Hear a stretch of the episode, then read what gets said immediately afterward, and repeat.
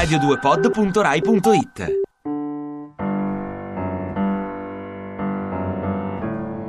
Marinai, profeti e balene. Un programma di Vinicio Capossela a cura di Gerardo Panno. Regia di Andrea Cacciagrano.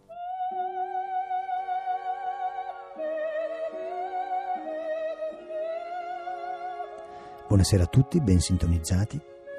Questa era l'aria Un bel dì vedremo da Madame Butterfly. Per introdurre il tema della pillola marinaresca di oggi che è gli inganni dell'attesa.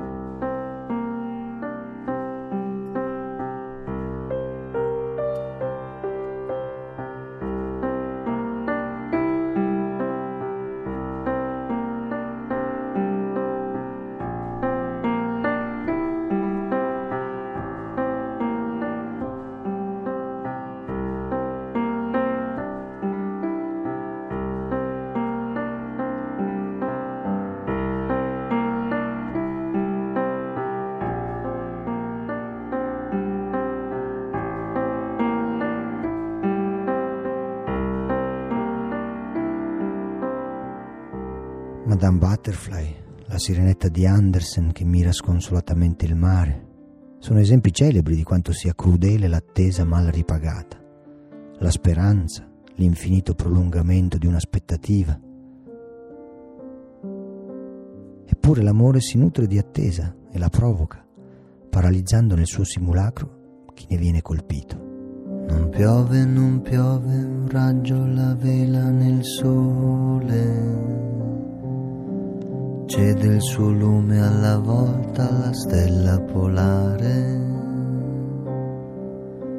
Urano lontano, lento meccano del cielo. Tutto si muove ma niente si muove davvero.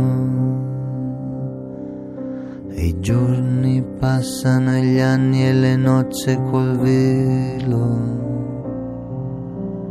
Raschia la linea degli occhi, l'inganno del telo. Possiamo immaginare la solitudine e l'attesa. Tramontate son le pleiadi di queste figure divise.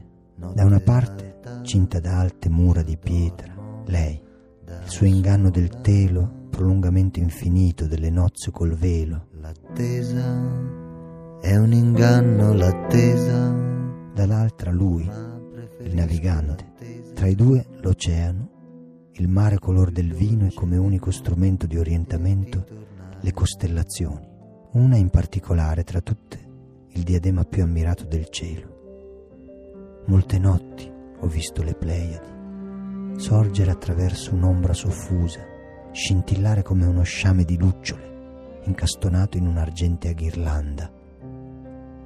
Le Pleiadi dette anche le naviganti, compagne della stagione della navigazione, mentre tutto intorno il grande meccano del cielo muove lentamente. Orione che continua la sua caccia, chi insegue, chi fugge. Questi intervalli finali riprendono gli studi di Keplero sulla relazione tra i movimenti dei pianeti e le note musicali,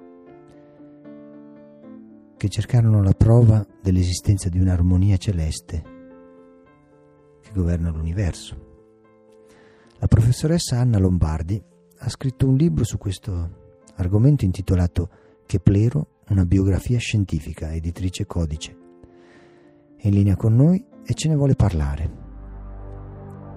Professoressa Lombardi, cosa l'ha spinta a questo studio? Interessava eh, vedere inizialmente come erano nate le leggi di, di Keplero e poi lentamente eh, mi sono appassionato proprio al percorso che ha portato a queste leggi che sembrano così eh, un po' scarne, un po' noiose perché in, in realtà Keplero eh, arriva a quelle leggi che, che, forse tutti abbiamo visto alle medie ehm, nel tentativo di comprendere eh, quella che era eh, l'armonia dell'universo e che i suoi occhi appunto doveva permearlo. Quindi una, una prova quasi dell'esistenza di un'armonia senz'altro. Per lui eh, ritrovare delle leggi universali nei diversi fenomeni ehm, e in particolare eh, ricollegare tra loro fenomeni naturali e eh, quell'armonia che, che, che, è facilmente eh, percepibile nella musica era come la traccia, l'impronta della creazione. Lui eh, aveva studiato da teologo e quindi aveva una prospettiva eh, precisa. E ci può spiegare in, in breve in cosa consistono, che, che rapporto c'è tra, tra note e movimento dei pianeti? Sì, lui si inseriva in un eh, filone di ricerca che era molto antico, eh, quello detto dell'armonia delle sfere. Si, si, pensava che appunto le sfere celesti ruotando producessero eh, dei suoni eh, che se si fossero potuti ascoltare eh, sarebbero risultati meravigliosi. Eh, e quindi lui mh, da scienziato moderno in questo senso prova a verificare se queste teorie antiche hanno senso o meno eh, inizialmente eh, prova eh, a verificare se sono validi i modelli a lui contemporanei che immaginano che ehm, conducano a una, music- a una, certa concordanza musicale eh, i rapporti tra le distanze che i pianeti hanno dal Sole, ma in realtà questo eh, si rivela una strada ehm, non corretta.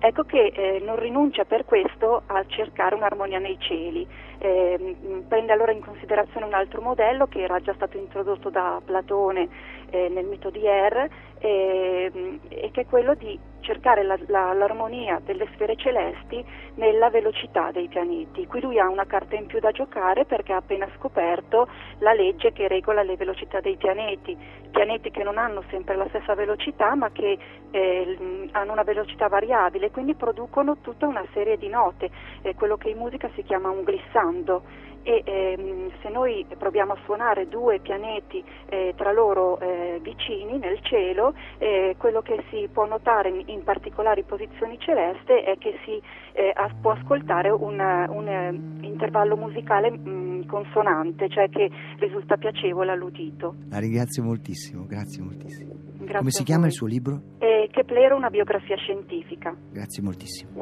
La lancia del pelide. Marinai, profeti e balene.